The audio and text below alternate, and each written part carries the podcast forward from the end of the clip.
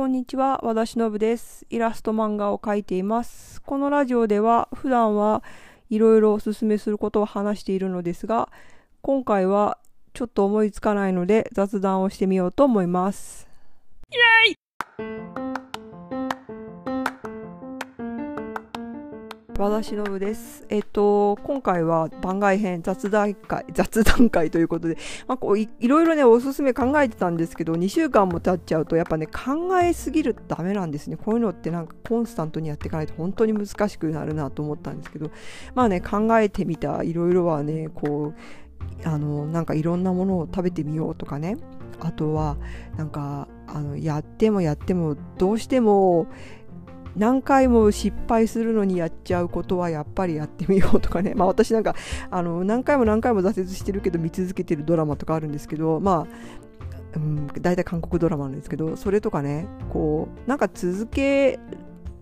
ていろいろ考えたんだけどなんかうまくまとまらないなと思ってそうするうちに日にちが経って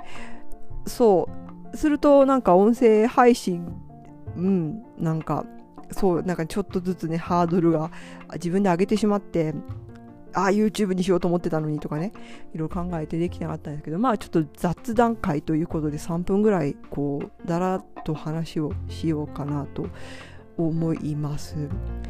でまあイタリアの現状ですよね。あのもうだいぶ日常は戻ってきてるんですけど、まあ、日常が戻ってるんだけど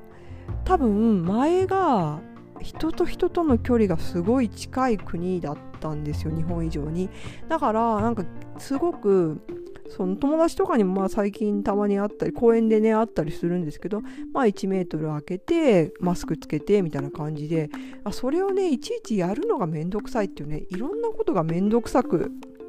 感じさせるハードルが上がったなという感じはあります。でまあまあ日常生活はねそんなに変わらずにやってて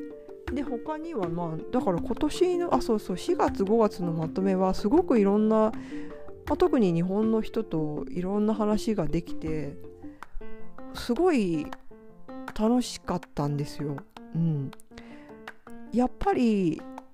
まあなんか自分のこうまあいろんな文章書いたりとか漫画書いたりとかしてるけどあ本当に読んでくれる人いるんだっていう感じ。なんかすごくあのいつもこう海にというか、まあ、井戸にこう水を水のあるところに 石を投げてる ような感じでやっててであのなんけどまあまあそのねツイッターであったりとかノートであったりとか反応はもういただくんですけどまあ言ってもなんかよくわからないところがあってそれがなんか話を今回ねあのちょっとできて話を読んでくれる方となんか話ができてああなんか本当に読んでくれる人生きてるんだっていう感動これ伝わるかな？なんかすごい嬉しかったんですよね。うん、それが4月5月の多分マックス良かったことです。私にとって。うん。まああとは暑くなってきたからジェラート食べに行きたいんだけどジェラート屋さんの前で1メートルの行列ができてるのが見ると気分がなえるとか1メートルおきに開けて並んでるの見るとなえるとかかな。うん。あとそうですね。ちっちゃいことを話すとまあ今年の夏はもう帰れないんですけど、まあ、帰ろうと思えば帰れるんですけど日本にね。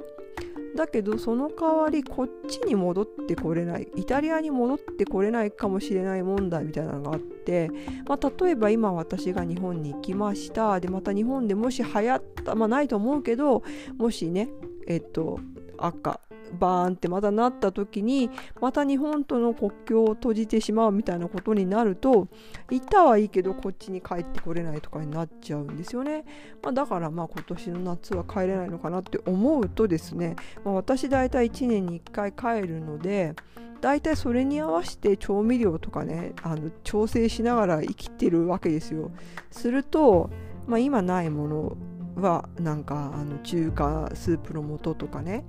逆なんかこっちで買えないのが鶏ガラスープの素とかね、